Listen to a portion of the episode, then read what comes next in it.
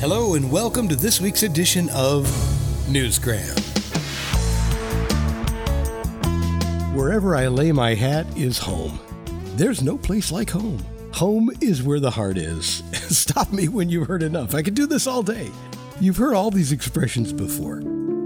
At its core, home is where your childhood memories come from. Just the word home can evoke feelings of safety and security. It might be why you still live there. Or on the other hand, it might be why you couldn't wait to get out of there. But today I want to introduce you to Graeme Legge. He knows a thing or two about home. He is a fan of local history and a big believer in preserving it whenever possible. Local information, local history is worth recording. It is important. So I did start collecting newspaper clippings about Emerald.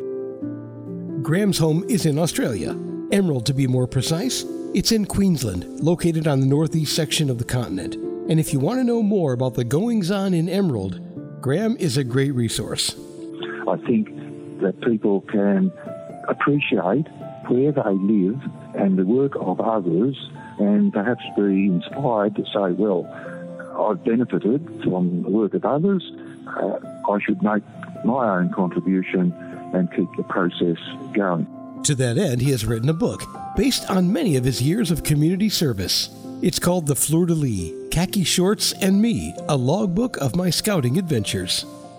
I'm actually quite pleased with the outcome. I think it is an interesting read and experiences shared. To coincide with the 75th anniversary of Scouting, the current Scout group leader in Emerald invited past Emerald Scouts to write about their experiences. Graeme had so many experiences that he turned them into a book. One story was the inspiration for the book's cover. It features a photo of Lord Robert Baden Powell's wife, Lady Baden Powell. Lord Robert Baden Powell was the founder of the World Scouting Movement.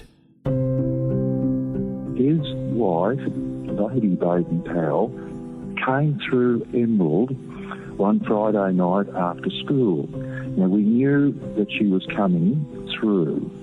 So we assembled cubs and scouts and guides and brownies on the side of the road and hoping that the good lady, when she was passing, might see this assembled group of young people and perhaps have her car slow down and she would wave and we'd wave vigorously and enthusiastically to her.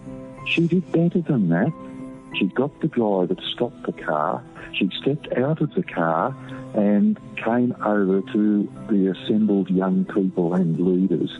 And she spoke for about 15 minutes about what she'd been doing. And she was the world chief Girl Guide leader. And I thought, how lovely, how gracious to do that. It was a very uplifting experience. So hey, there's a connection between Emerald and the founder of Scouting himself by way of his wife. Graeme has certainly made a valuable contribution to his community through all of his service throughout all of the years. His book is excellently written and well illustrated, but does it live up to the core values of scouting duty to God, duty to others, and duty to self? I think most definitely yes. On Sundays, I went to church and Sunday school and I learned about God and I learned about the Good Samaritan who helped other people. I went to school on Monday and we saluted the flag in those days and stood to attention and said, I love God and my country, I honour the flag, I will serve the king or queen and cheerfully obey my parents, teachers and the law. On Friday night, I went to Scouts and said, I promise on my honour that I'll do my best to do my duty to God and the Queen, to help other people at all times, and to obey the Scout law.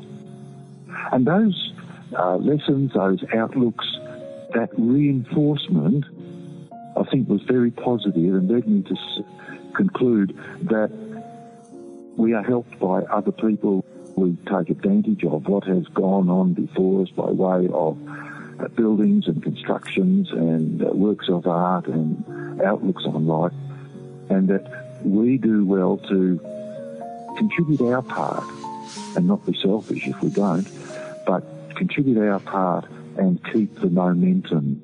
And so this idea of looking outwards to the community, helping others, observing others, and perhaps enriching uh, the locality and looking outwards and upwards to God, to spiritual outlook, that this is very wholesome and very healthy and very practical and very enjoyable as well.